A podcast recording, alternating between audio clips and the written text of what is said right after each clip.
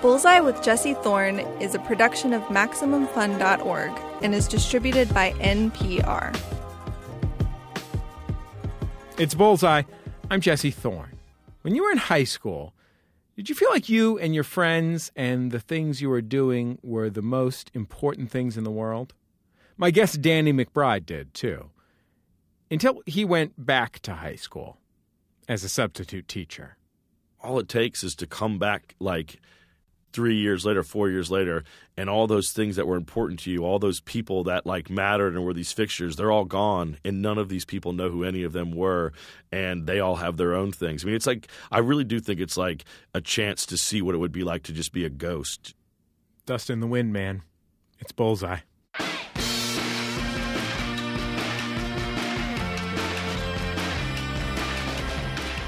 Coming up, I'll talk with writer and actor Danny McBride about his new show on HBO, Vice Principals.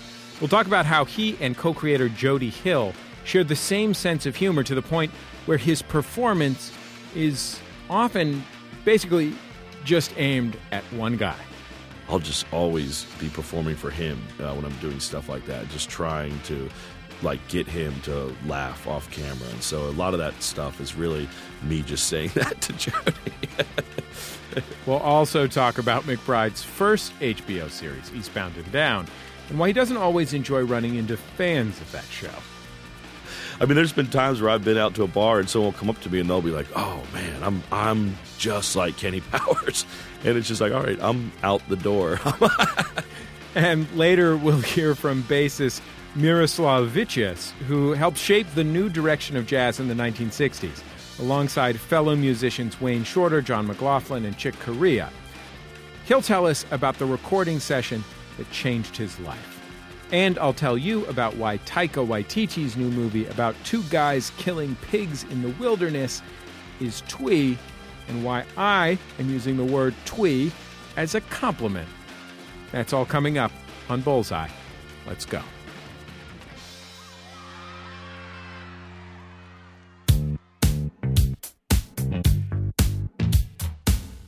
It's Bullseye. I'm Jesse Thorne.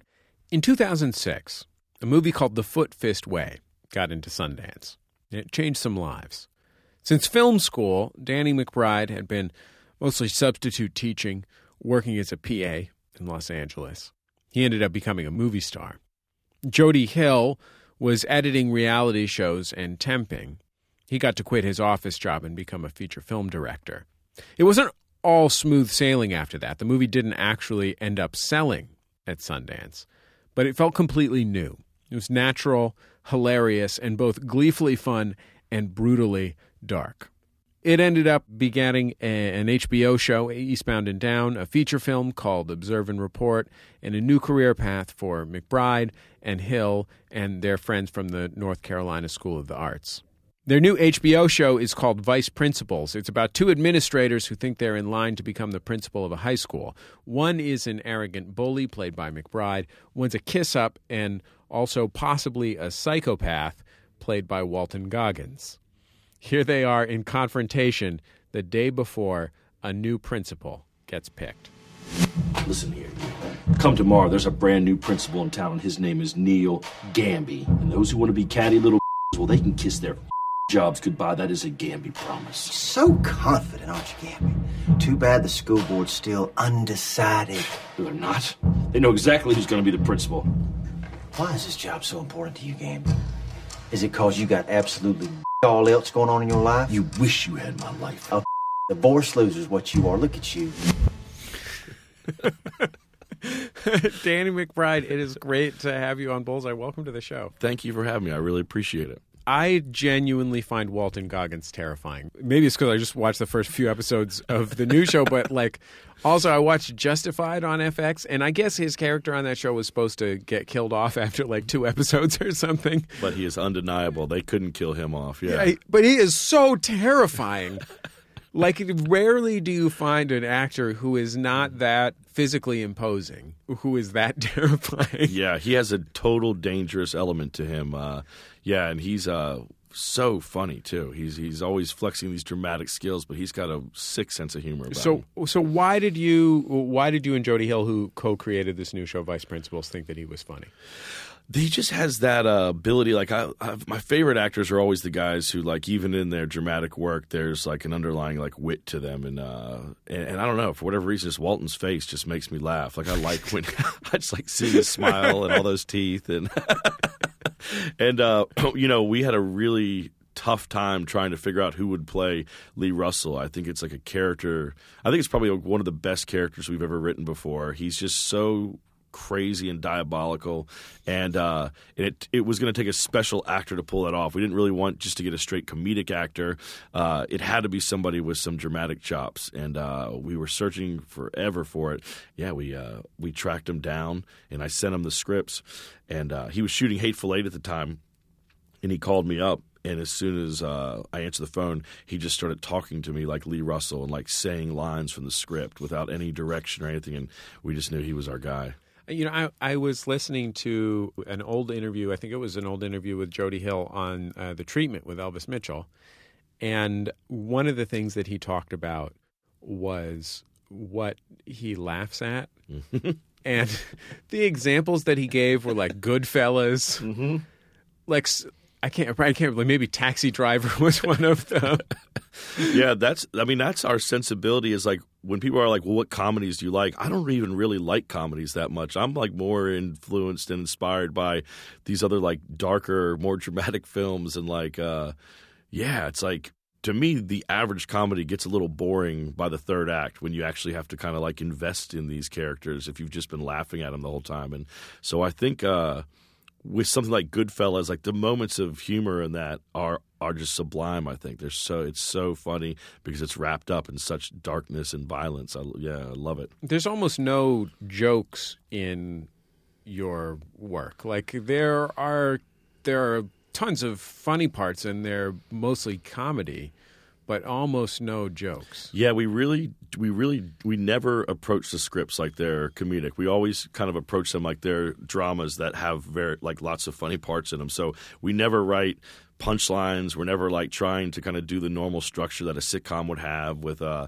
like a one, two, three sort of setup and payoff. Uh, it's always about the situation and about the character, like you know, just being, I guess, developed well enough that you can like see what he's thinking and see how ridiculous he is. Or When you say you're when you say you're not trying to do that, do you mean that you are actively trying not to do that? Yeah, we do in the writers' room, and that's that's been one of the hardest things when we when we put together these small writers' rooms to do the show. We'll get guys from other comedy shows, and they come in, and the and what we'll do is like the first stuff that they give us, we're always just like that joke's too that joke is reading like a joke. Get it out of there, get it out of there, and we uh yeah, so we're always stripping that stuff out constantly. I want to play something from the Foot Fist Way, which was uh, directed by Jody Hill, who you co-created this uh, show with, and was the sort of entree into real life, full time professional show business for the both of you.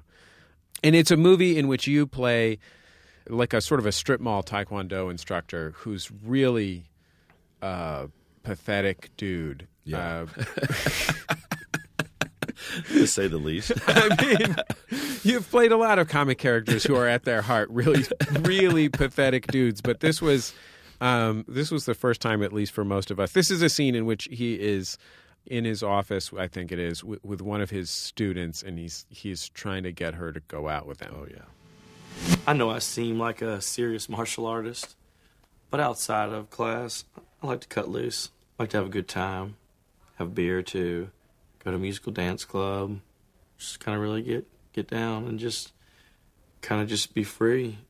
That's cool. Yeah, it's real cool. You like to party? We should party together sometime. I'll give you a call. Um, I don't think that that's a such. I don't even need. Uh, we don't have to even go through the weird schematics of me asking you. I already got your number and address from your registration form.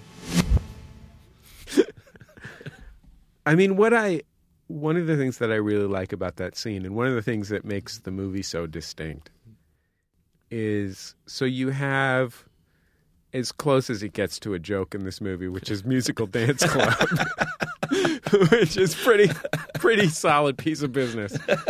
I got no complaints about musical dance club. but um, it goes immediately, and this is the hero of the movie, you know, such as it is. It goes immediately to basically him threatening to stalk her. Yeah, like he already has all of her info. Uh, when we shot that scene, you know, we made that movie for I think it, we we shot it for like less than seventy grand. We did the whole movie in fourteen days, and I remember that scene when we what we had written on the page was like nothing. Musical dance clubs was not in there, and uh, and Jody just set the camera up and was just like, just pick her up. Let's see what happens, you know. And it was that whole scene was all improv, and it just got so creepy in there, and you know. We obviously had never done anything before, so that the actress Collette Wolfe that was there, she didn't know who we were, and she wasn't aware of what the tone of this movie was, and you could just feel it in the room getting so uncomfortable as it just kept going on. Uh, but a lot of times, Jody and I will just try to in these scenes, just like because we do have such a strange sense of sense of humor, I guess. Like I'll just always be performing for him uh, when I'm doing stuff like that, and just trying to like get him to laugh off camera. And so a lot of that stuff is really me just saying that to Jody. I mean, like I, if you're performing for him, you're going to go to some really brutal places. yeah, exactly. we'll write stuff, and me and him will both laugh at it, and then when we will start performing it. It's like, whoa, this is a lot darker than I ever imagined that this would come off. And there's a moment in the second episode of Vice Principals where it's like, it's the whole reason why we made the show that there's just this scene at uh, the principal's house where things get really, really out of hand. And I can remember that, like reading it, it always made us laugh. And as soon as we saw it being, uh, yeah, it's like, whoa, this is dark. This is, this is crazy. it is. I've seen that scene, and it is terrifying to watch. because you really feel in a scene like that, and there were scenes like that in Eastbound and Down as well. You know, you're going along and you're going along with, frankly, you know, a big part of it is how charming you are, Danny. It's like, you know, you're charmed by this character, even though he's making awful choices and doing terrible things, because, you know, he's trying to do something and you can see what he's trying to do, even if he's doing a bad job. You know, that's how drama works. You had identify with the protagonist almost no matter what. Yep.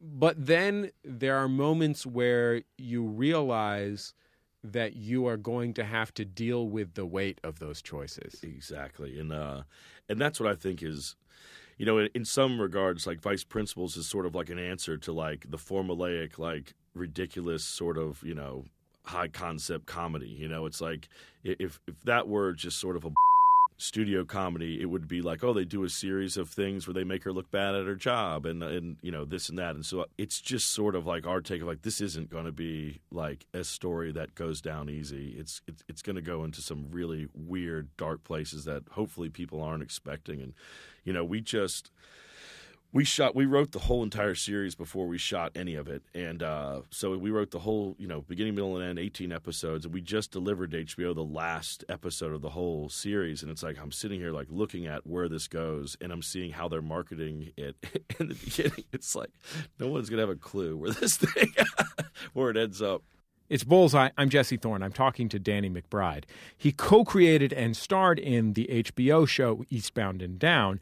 His new show on HBO is Vice Principals. There's a moment in Eastbound and Down where two of the characters, including your character, open a, a baked potato bar kiosk, if I remember correctly, Yes. in a mall. And I remember, you know, they they just say Theoxins to each other yeah yeah meaning you know your chives and whatnot and i remember thinking like on the one hand this is the like this is like the jokiest thing that's ever happened Yeah, on this show yeah. like this is really stretching but like when you have 40 hours or whatever it was at that point 20 hours i guess you just go with it yeah it's you, it, it's earned like you can let the characters just go fixins to each other you know, that was all Jody. We were just doing that scene, and Jody just like at one point was just like, "Steve, you know, say Felixins." You know, it just it just turned into something that we.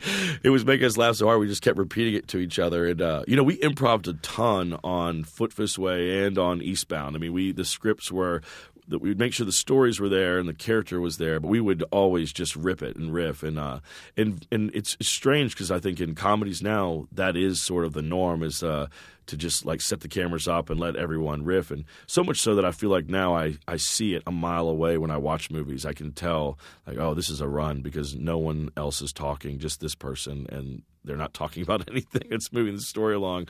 So with Vice Principals, I think Jody and I were both of the mindset of like we should not do that with this. We should figure out how to just get it there on the page. And I mean, obviously you can reword things, but I think the idea of going on runs and stuff, it just I don't know, it didn't seem it seemed like we wanted to try something different this time. What's it like to live in the world with the kind of baggage and expectations of people's relationship with the characters that you've played on you know, on their TV or, or in movies or whatever? Uh, you know, it's something that's new for me. I, you know, uh, I'm shooting a movie right now down in Australia, and it's been uh, it, has been crazy to walk around there and and be people coming up to me all the time in another country about Kenny Powers, and uh, you know, it's definitely cool. The fact that like we've worked so hard on that, the idea that it does uh, resonate with people is awesome. Uh, and uh, but I think in in, a, in the same sense, I see it even with vice principals is like you your work is always now going to be like what you're almost competing with. You know, it's like.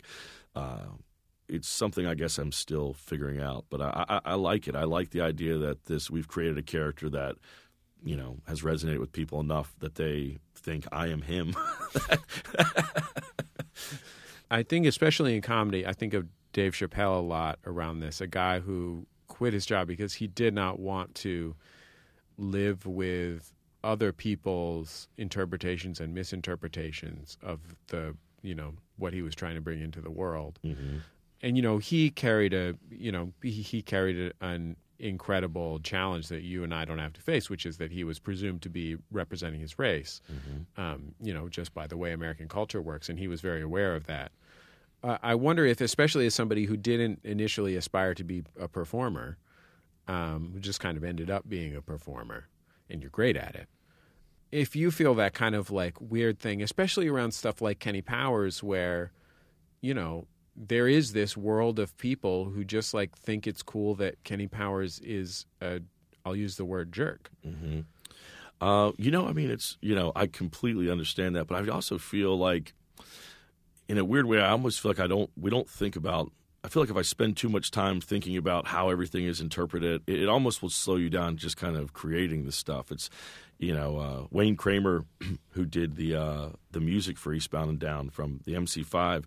Remember, he told us when Eastbound first came out, he's like, you know, don't read the good reviews or the bad reviews. If you put weight in the good reviews, you have to put weight on the bad ones. And so that was like really struck with me the idea that like you're probably better off maybe not even trying to educate yourself on how exactly everything's being perceived because then it could also it could you know change how you do things you could get too in your head about the process and it might be a little easier just to keep it pure and just kind of focus on what you want to do and let history just look back on it and figure out what it all was if it was all a grand mess or if it was all a you know. I think that the idea of just keeping working and not trying to focus too much on how everything's being interpreted or what people because you don't really have any control over how people are going to respond to things you know i mean that seems hard to me. I have a hard time with that with my work and i'm not a movie star. The, the very like when we the very first studio movie i ever did hot rod and me and bill hader were shooting uh, Tropic Thunder when that came out,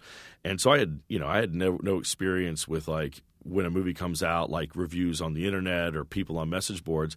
And me and him were kind of sitting together, like going through and like reading what people were saying about Hot Rod. And it was like, this is crazy that like how much people are like thrashing everybody and thrashing this.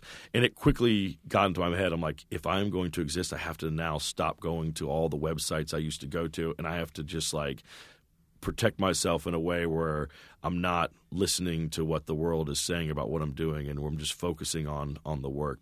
On Vice Principals, it was important for us to get that 18 episode order and complete the whole series before anybody saw it because we didn't want to be influenced by what the audience takes from this. We really wanted to create a pure vision and then let people, you know, interpret it the way they want.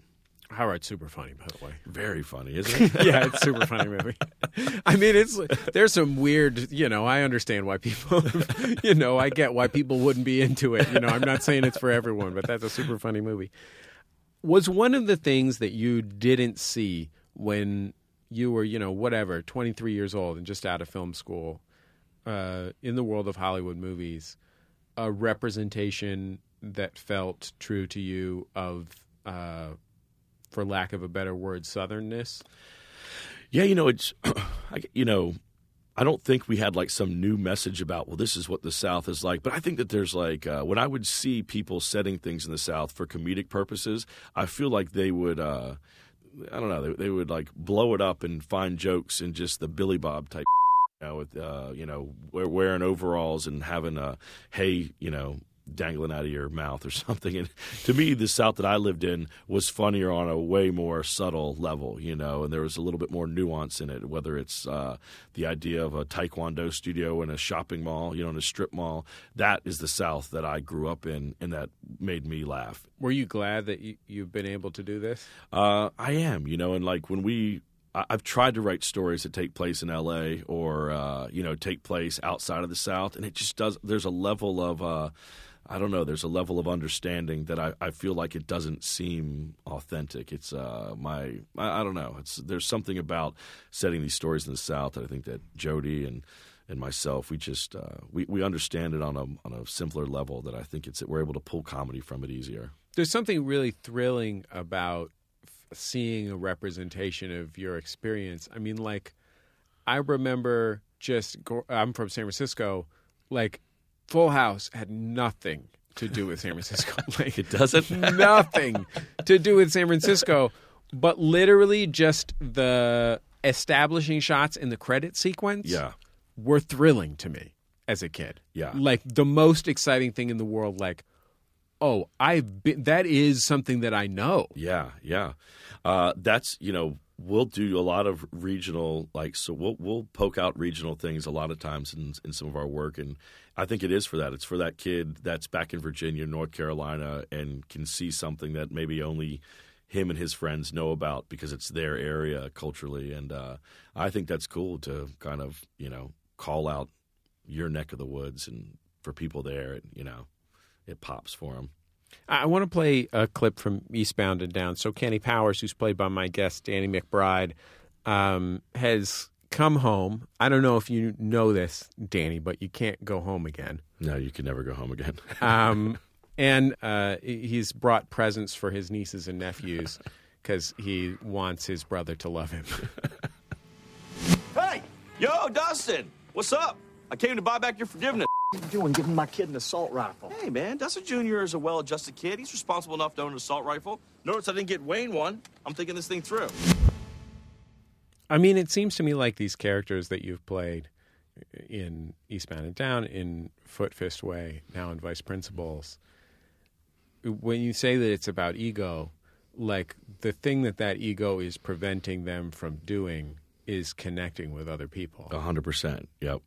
And I, I think that that's kind of like what we, you know, I guess the more we write, the more we see what themes are important to us and what themes like exploring. But yeah, I guess it is about like ultimately these people that just have a different way of looking at the world and looking at themselves and how that limits them or uh, from having connections with people, how it limits their, their love life, how it limits their uh, their connections to their family, and uh, you know, and, and I think in a weird way, it's almost like they're grasping on to these like old concepts of like male masculinity to such an extreme that it's like it doesn't make you it doesn't allow you to function like a human being. Did you ever feel anything like the kind of loneliness that these guys feel? There's so much loneliness. There's a lot of loneliness. I don't know what that is either. I think it's just like we're just, you know, uh, you know, Jody and I both went to art school together. Like we're these guys who were born in the South, raised there.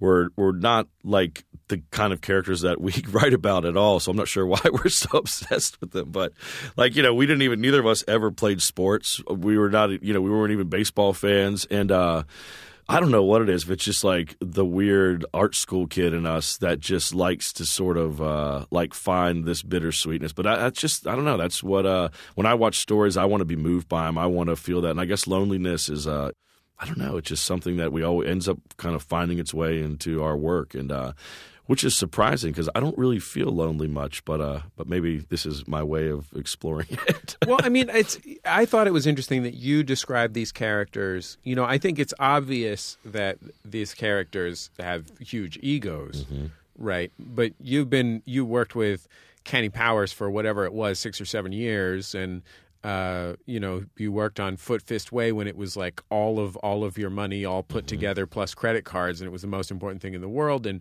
you know, you made this eighteen episode, three season, whatever, two season uh, super show all at once. So you've spent a lot of time with these characters, and and you describe them as having a different way of looking at the world, and that that ultimately is what alienates them from other people. I, I think it is. You know, I mean, with uh, like I said, with with Kenny Powers, he was driven by ego, and I really feel like Neil Gamby's different than Kenny in the sense that he ultimately is just misguided. He the way he looks at he he, he feels like he's followed the rules and he's done what he was supposed to do uh, to have like you know a standard of living that he believes he deserves you know and and none of that stuff has come true for him. He has a failed marriage. He has a, a strained relationship with his daughter. And then being passed over for this job is sort of like the final straw for him. And uh you know, so once again, it's a guy who has a vision of where life should be, and it hasn't kind of worked out that way. And so it, uh, you know, the comedy, I guess, comes from how they deal with that. And I guess that it's like a, a truth we see in life all the time is that, you know, you always have these ideas of how life's supposed to go. And when it doesn't go that way, I think it's just kind of almost a release to see how these crazy people deal with it. When David Gordon Green became an indie darling, after George Washington came out. George Washington is a really beautiful little movie that uh, got a lot of acclaim when it was released, and you guys were all like like in your in your early mid twenties. Right? Yeah. Yep. Did you think that your uh, after having been the second unit director, did you think your ticket was written like you could just move to Los Angeles and get a job? No, I didn't. I never thought that, but weirdly, I knew that. Like, I think if you are if you're a writer, there your pursuit for uh, to make it in Hollywood really relies on you just being able to write something that connects. If you're a director or if you're an actor, your chances of success rely on somebody else like giving you a shot, you know, but there's nothing if you're a writer that can keep you from just writing something and if it happens to have an effect on people, it will. So I think when I moved to LA, I just saw I knew there was going to be hard work, but I also looked around and didn't think the competition seemed that steep. I'm like looking at the movies uh, that are in the theaters and I'm just thinking like, man, this stuff is you know, stuff isn't that great. I think we this stuff can be beaten, you know, and we just have to figure out how to do it. Did you continue to believe that after you moved to LA? Uh, I, I, I did for about a month, and then and then uh, I got a job at the Crocodile Cafe waiting tables, and then I got a job at like the Holiday Inn in Burbank, and then I was PAing, and uh, and then my girlfriend at the time broke up with me, and then I quickly like gave up everything and moved back to Virginia. because one of the things about one of the things about Los Angeles is that you know by its geography and its you know the way that it works, and then also especially if you're in the entertainment industry where it's hard to get a job and most jobs are gigs is that it can lead to this kind of alienation where you feel like you want to move forward but you just don't there's no path in front of you. Yeah. Yeah you know the best advice i got when i first moved to la was uh, this guy had been out here for a while. He, he said look all i can tell you is that uh, you should just find a way to make money that doesn't make you want to kill yourself, you know, because that's going to be ultimately whether you can stay out here or not. Is if you can find a way to make a living and still, at the end of the day, be inspired enough to like work on what you want to work on. And that really was true. And and that's what I was kind of hitting a wall with here. I was just like I I would be so tired and so depressed at the end of the day that I really wouldn't feel like coming home and like writing or working on something and uh and I just started thinking about scripts in a different way too. I started like seeing I, I went from wanting to challenge what was out there to like all of a sudden wanting to just like emulate it because that's what would get sold. And so once I kind of saw that that was happening, that's when I just thought it might be good just to go back home, to go back to the South, and to figure out what I was doing and to kind of start new. And, and Jody had a very similar experience, you know, and that was ultimately kind of why we did the Foot Fist Way. Is like we just needed to get out of the city and figure out what we need to do and, and, and come from a place that was a little more true to ourselves. How do you manage a tone where you are making a character as that, who makes awful, brutal choices and is awful to other people and is the protagonist that you're going to sit with for two hours in a movie or six or 12 or 50 hours in a television show. You know, that to us is that's the idea behind why we write it. You know, it's like that's what you figure out the whole entire way for us is that. It's like how can we take a character that is going to be so unlike what our viewers are going to be, and uh, and it's going to have views that are not popular, and is you know is going to treat people that care for him in ways that are not healthy. And how can we make an audience member get behind somebody who's so different than them? Uh, and I think that's that's ultimately like what all these stories are about. They're all like equa- you know mathematical equations of how to get someone to root for someone that's not like them. I'll continue my conversation with Danny McBride after a break. He's the star of the new HBO series Vice Principals. It's Bullseye from MaximumFun.org and NPR. The biggest two weeks of this year's U.S. presidential election are here the Republican and Democratic national conventions in Cleveland and Philadelphia. But if the news is a lot to keep up with, don't. Just keep up with the NPR Politics Podcast. They'll be at the conventions doing quick daily episodes first thing every morning. Know what's happening and what it means without that cable news hangover. Find the NPR Politics Podcast on the NPR One app or at npr.org slash podcasts. The three of you enter a cave of a big red dragon and is standing over a hoard of precious golden rubies. And he says, What do you do, adventurers? I'm a dragon man. I cast fire on him. It's very good. I address the red dragon to say, us, we're the hosts of The Adventure Zone, a podcast about family playing Dungeons and Dragons. Very good synergy. Commit to the bit. I, I, I roll to charm new listeners. It is very effective against all odds. Everybody, we're the McElroys. We host the Adventure Zones, a podcast where we play Dungeons and Dragons together. It's a comedy podcast. We don't take the rules too seriously because there's a lot of them and we did not take the time to learn them. Maybe listen to us. We come out every other Thursday on the Maximum Fun Network. You can find us on iTunes or on MaximumFun.org. I think this promo is a critical hit.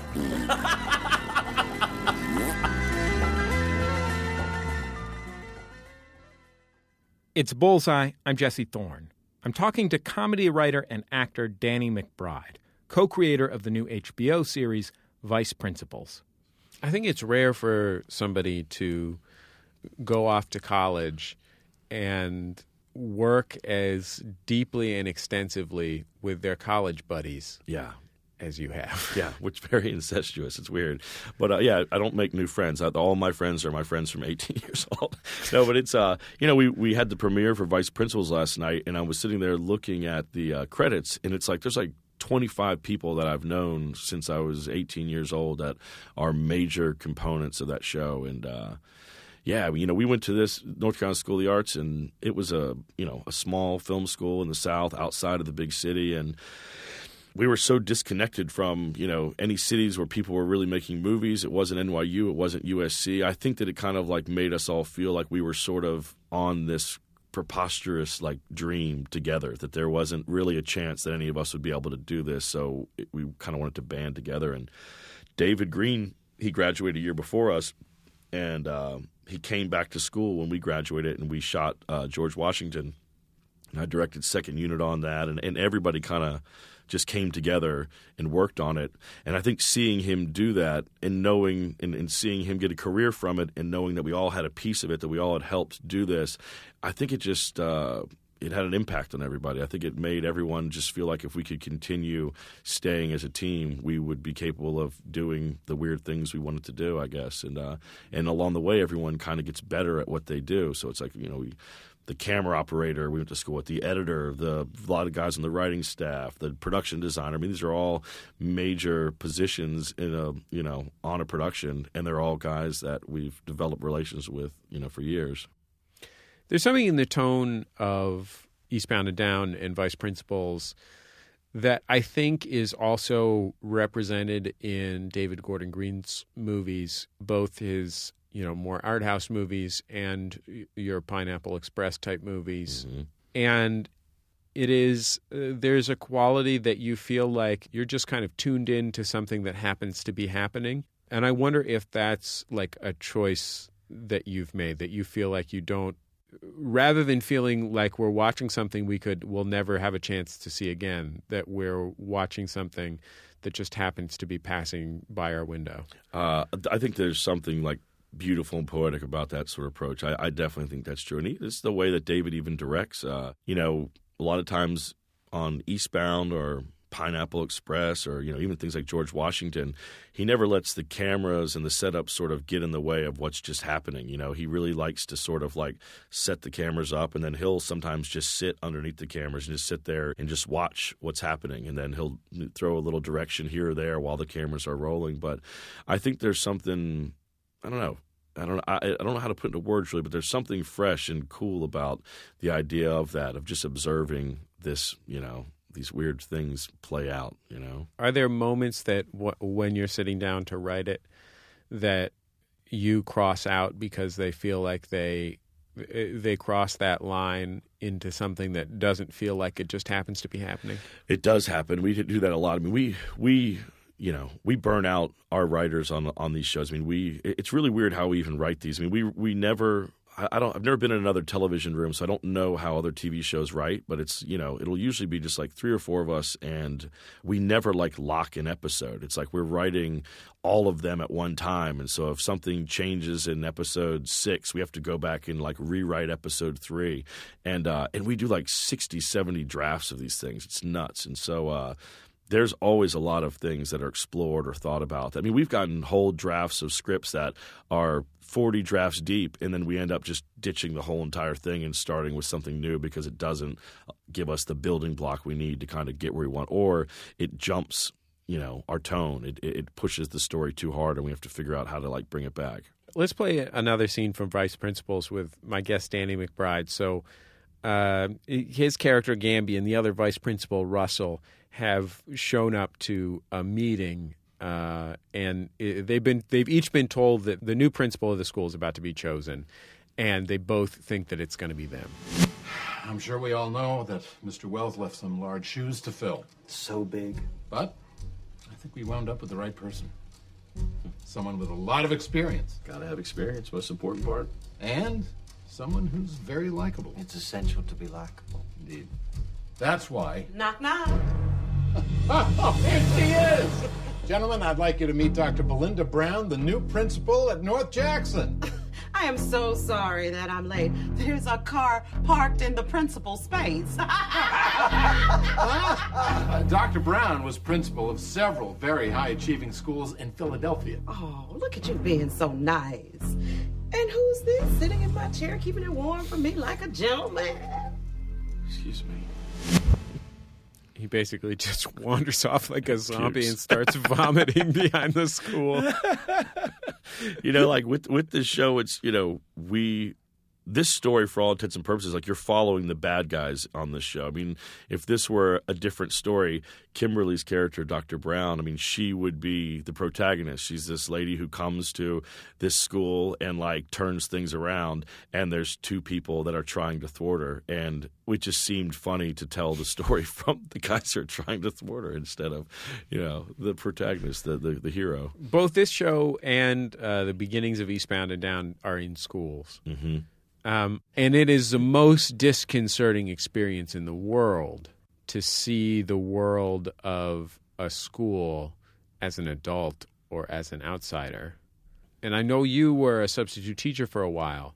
And I don't mean that it's disconcerting in the sense that you're like, oh, children are awful or something. It's just that it is just a very different perspective to something that is so foundational to your identity. It, it, it is true. It's like you know, when I was a sub, it definitely gave me that opportunity to kind of see the other side of the you know in the teachers lounge and, and kind of see that perspective and you know one thing i just always think is kind of fascinating about high school or middle school anything is when you're there uh the stakes are so high for you. You know, it's like there's the girl you like, there's the the people you want to be friends with, there's the you know the the the office you want to try to run for. If it's you know you want to get into that, there's so many things that are so important, and everyone's trying so hard to just survive it or to uh, to get through it. And like time stretches out It, it does. Forever. It goes forever, and then all it takes is to come back like three years later, four years later, and all those things that were important to you, all those people that like mattered and were these fixtures, they're all gone, and none of these people know who any of them were,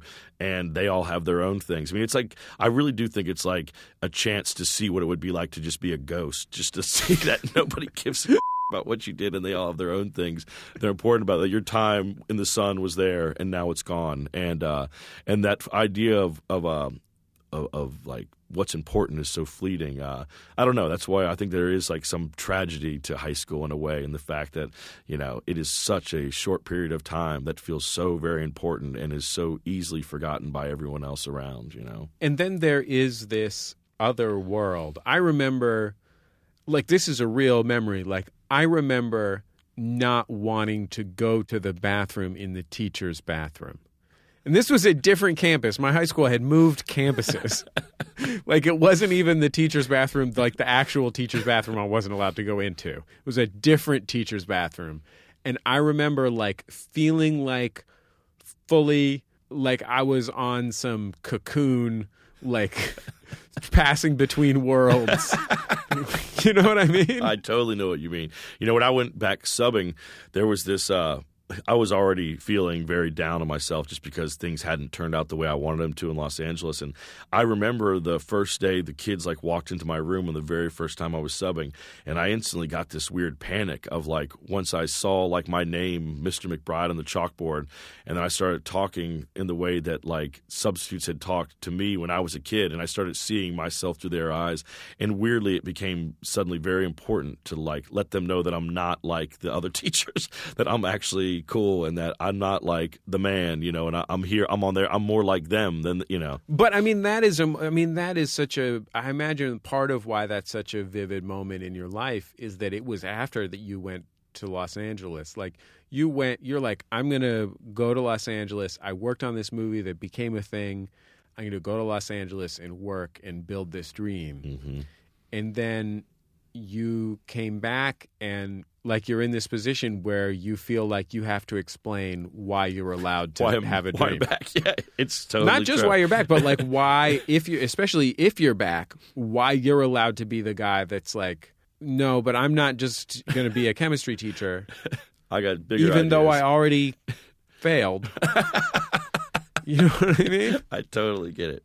Yeah, I mean completely. I mean there I can remember I would sub in the day and I would bartend at night and uh you know, when I was in school in high school, I was like always trying to make movies and I, you know, and so even when I just even made the move to Los Angeles, that was a big step to like friends of mine that were still back in town. So even coming back and like bartending, I remember I would like run into old people like, "Whoa, what you're working here?" You know, and I always felt this need to sort of yeah explain that of like, yeah, okay, look, I know this doesn't look like I'm achieving what I had always said I would, but that will come. And Did you believe that? uh, I did. I always thought that we would be able to. I really felt like if I just was could able to stick in it, I I would be able to to find what I needed to do. Did you feel, ever feel guilty about the fact that you felt that way? Uh, I didn't really. I feel like I didn't have anything else to really focus on. I guess it was just I was just kind of so focused on kind of getting to like make a movie or do it, and that, that that's kind of an odd thing too. Is just like you. uh you know, you you dream so long about like a, accomplishing something, and then actually when you do accomplish it, then there's this whole other level of like, well, I mean, I've always thought like when a movie comes out, there's nothing more anticlimactic than like a movie coming out or a TV show you've worked on because you've put all this energy into it and you're kind of waiting for that one moment when everyone turns around and just says good work you know? But it never happens. It's just like your experience with the project is the richest when you're just making it and the fact that you get to do it. And then however it's received you know I mean you can put importance on that or not but it's never like there's a big moment where you're like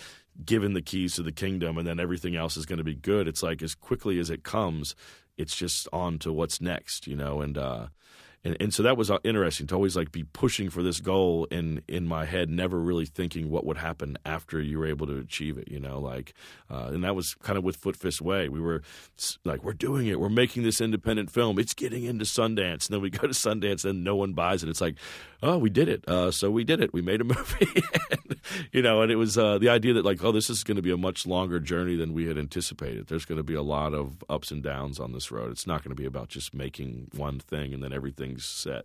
Do you think of yourself as an actor if you think of yourself?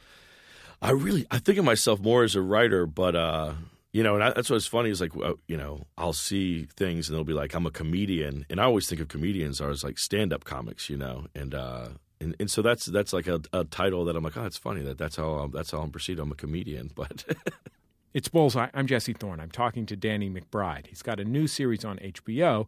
It's called Vice Principals. Something that I can't imagine about you and your work, you know, that I have a hard time putting myself in your shoes, is that, you know, you have this, as a performer, you have, you've been gifted with this quality that allows you to and you know skill as well but uh, a quality that allows you to be this kind of inhuman monster.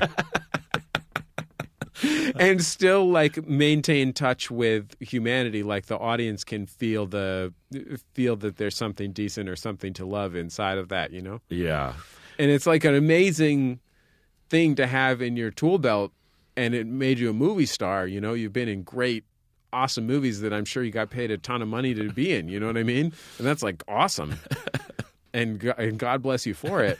But like at the same time, when you have some, when you have a you know a tool in your tool belt that's that powerful, it must be hard not to get subsumed by it. You know what I mean? You know, maybe that's part of why I do keep my friends from college so close and I do kind of keep up with all these people that I've known for so long. It's it's a way of uh, those people know who I am and yeah, I don't have to like live my life in a way where I'm like convincing people that I'm not this guy, you know. Uh, and I, I think it just has helped with the whole experience of uh, of I don't know, being able to to be myself and and not sort of get lost in the idea of this persona, you know, that that is seen on screen.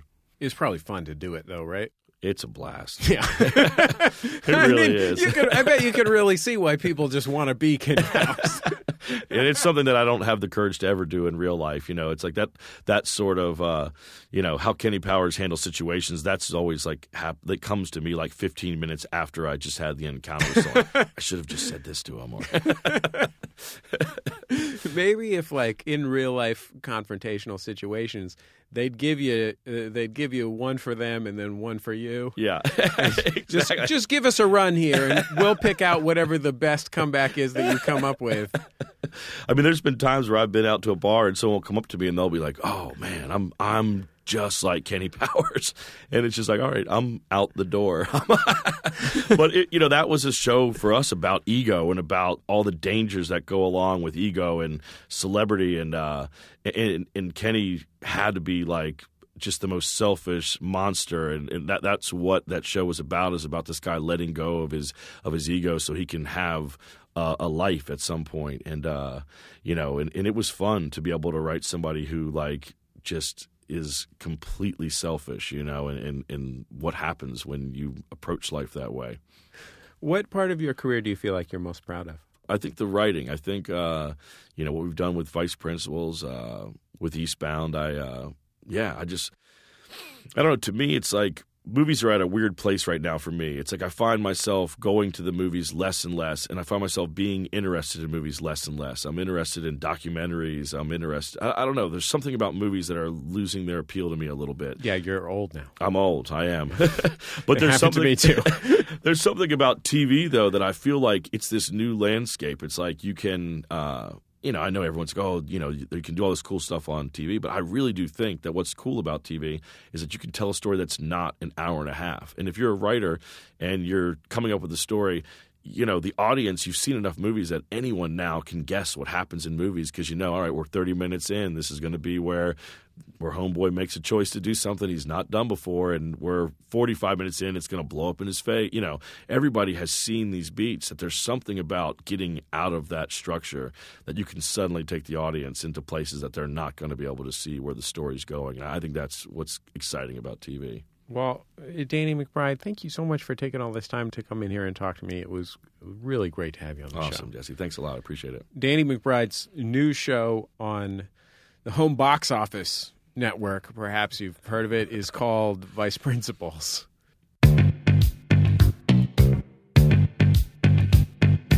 After a break, Miroslav Vitouš, jazz bassist and co founder of the groundbreaking band Weather Report, will tell us about the recording session that changed his life. It's Bullseye for MaximumFun.org and NPR. Hey, I'm Erin Gibson. I'm Brian Safi. And we host Throwing Shade, a weekly look at all the issues that are important to ladies and gays and anybody else who cares about that stuff. And we uh, and we make we make funnies. Yeah, either you Oh, care or you awful. don't.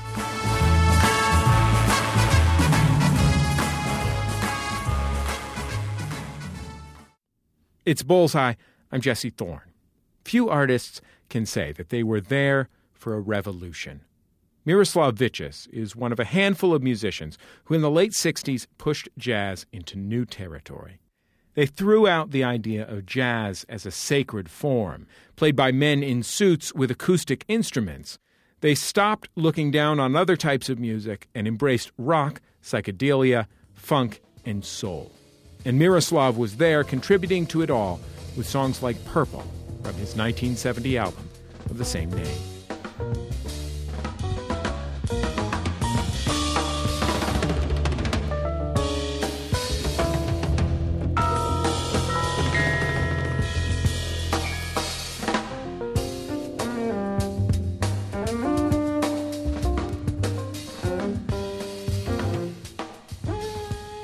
Was also a founding member of Weather Report. The band featured saxophonist Wayne Shorter and keyboardist Joe Zawinul, both of whom had already been pushing the boundaries of jazz for years. On his latest album, Music of Weather Report, Vitouš remakes several of the band's songs with an updated sound.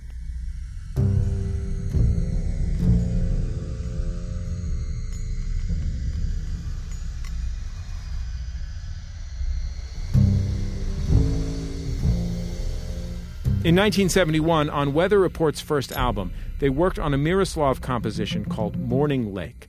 It was a session Miroslav Vitouš will never forget.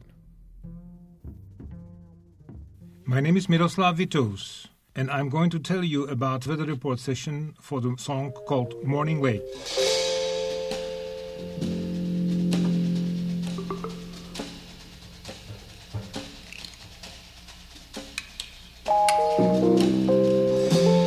This song was already alive before we got together with Joe and Wayne. It was recorded on an album called Purple in a little bit different form. It was called Water Lily.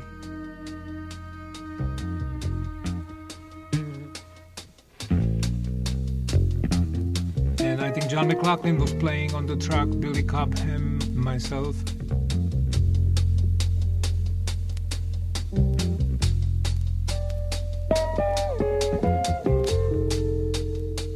Wayne Shorter had me on his last three albums before we got together.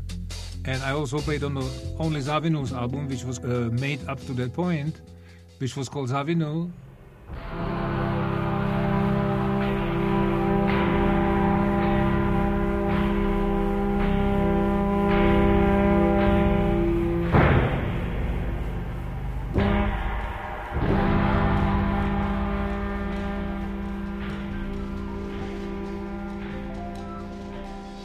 Time of the Morning Lake recording, it was the first time which we played the song because it was the very beginning of the group, and we rehearsed about uh, two to three months in New York in the Tom DiPietro uh, rehearsing studio.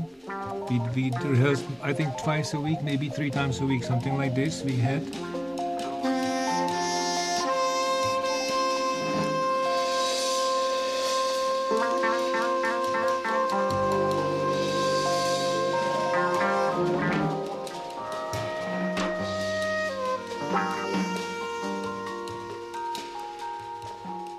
Structured uh, song which uh, created this space which became the mark of the of the more modern music and then it was played until that time.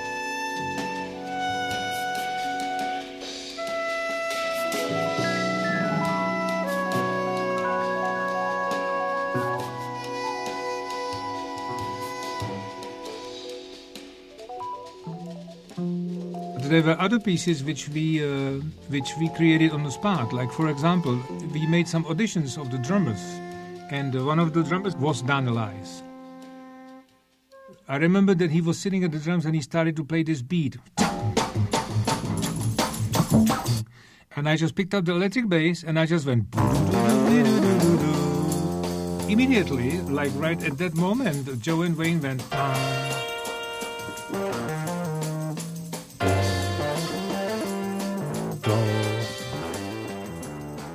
This was created on the spot, completely intuitively. You know, you know, like I think during uh, two minutes, and a tune called Umbrellas.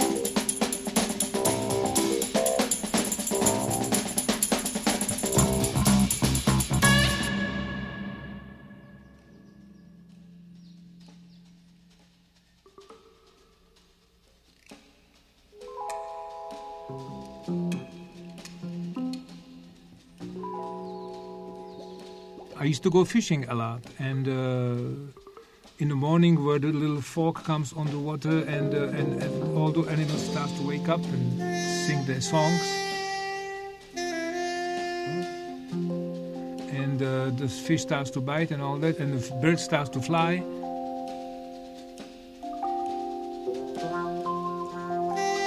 That's why it's called Morning Lake, because the whole space reminded me of this beautiful silent water.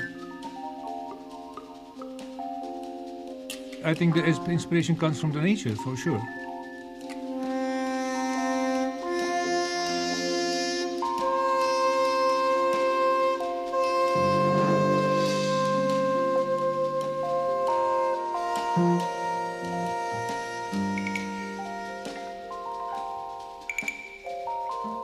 The percussionist actually gave, uh, you know, quite a bit of a color to it, and it also made the form of the song longer. You know, there was more space because uh, we left more space, so, so the percussion could answer actually the phrases and the melody.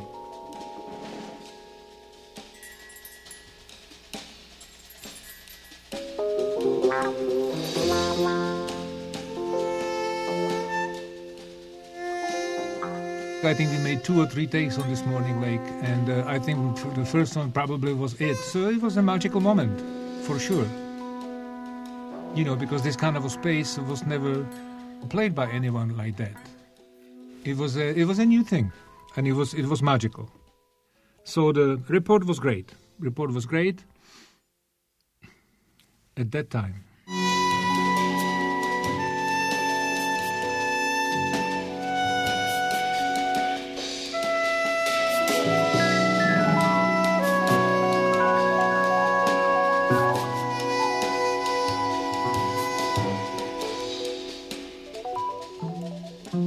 Melody, it's a beautiful melody which goes on. So it can be played and performed in different way. It can be arranged in different way. You know, so it it's it never ages. We all knew that that we were onto something new because the, we didn't play jazz anymore, and we didn't play pop, and we just expanded to music. And uh, the time was coming that. Uh, kind of rock jazz was you know that, that's what that's actually when it was created at that at that time by by a few different bands. But the reporter was one of them of course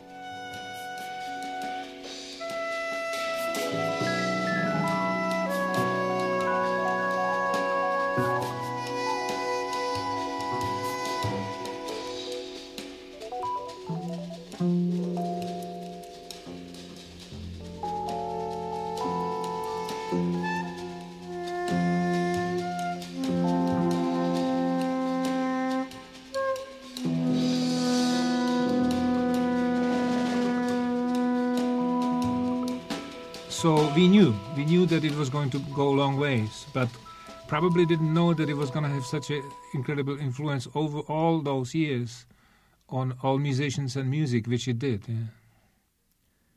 Miroslav Vitouš on the session he'll never forget. His new album is called Music of Weather Report.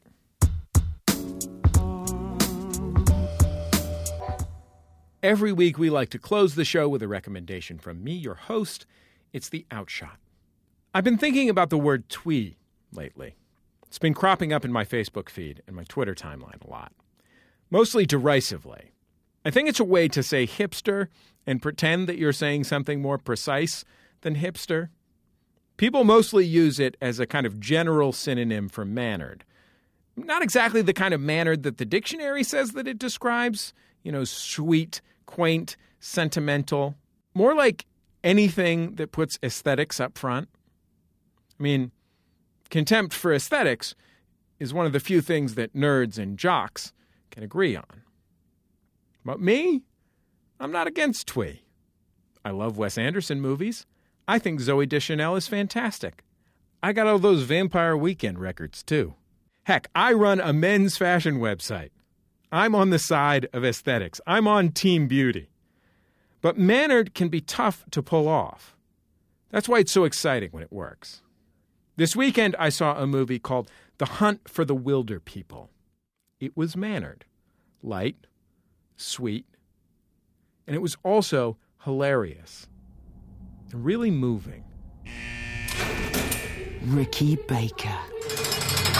He is a bad egg. His history of offences and re-offences is too long to list.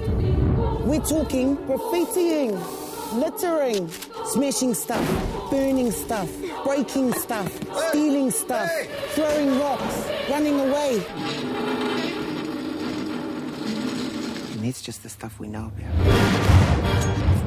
It's about a boy who's on his last shot at foster care, maybe 14 years old. He's hurting, misbehaving, and the social worker drops him off in the middle of nowhere in New Zealand. There's this little house and a not quite elderly couple who live there. A woman who wants him there, and a man who basically doesn't talk to him or make eye contact under any circumstances. And it's going kind of good. And then a few weeks in, or maybe a month or two in, it's hard to say, the woman dies. And so it leaves these two guys together a young teenager and a 60 something man, both terrified of their feelings, of connecting with each other. Both of them love this woman, and they make a sort of alliance. And then when social services comes to take the kid back, the two of them head off into the wilderness. Look, it's not an original idea to put two emotionally conflicted men into a series of action sequences and then help them come closer together.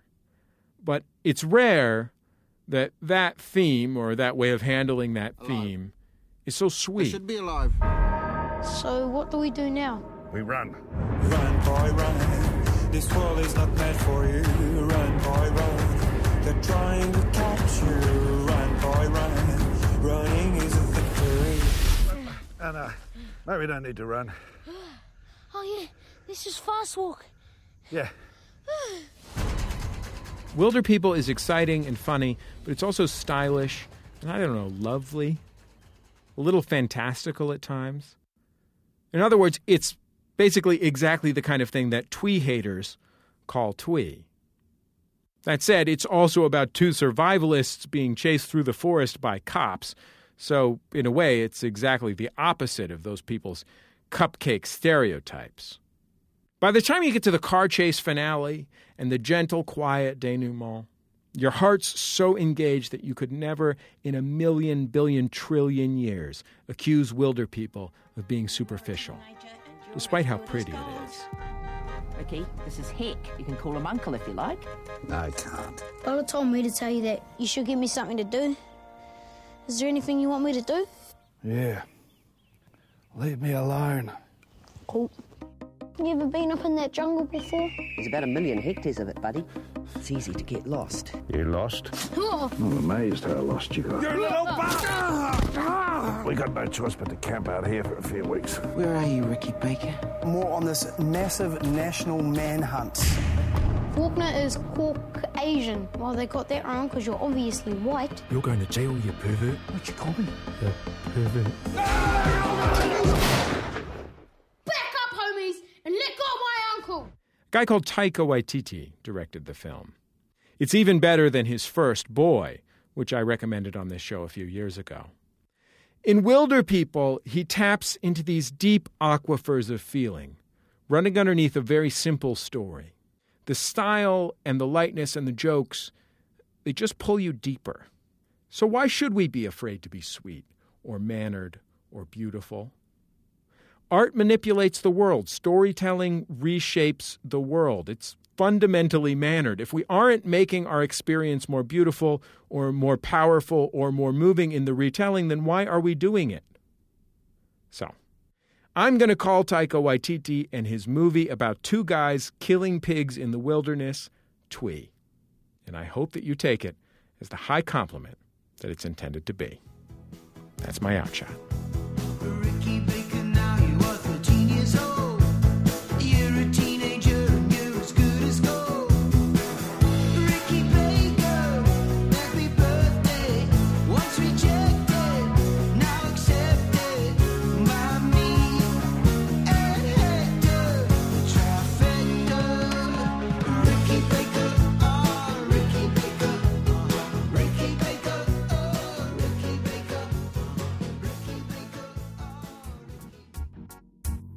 We've come to the end of another episode of Bullseye. The show is produced by Speaking Into Microphones. Our producers, Dan Galucci, our production assistant, Christian Duenas, senior producer, Colin Anderson. Our interstitial music provided by Dan Wally. Thank you, Dan. Also, thanks to the Go team and their label Memphis Industries for our theme music.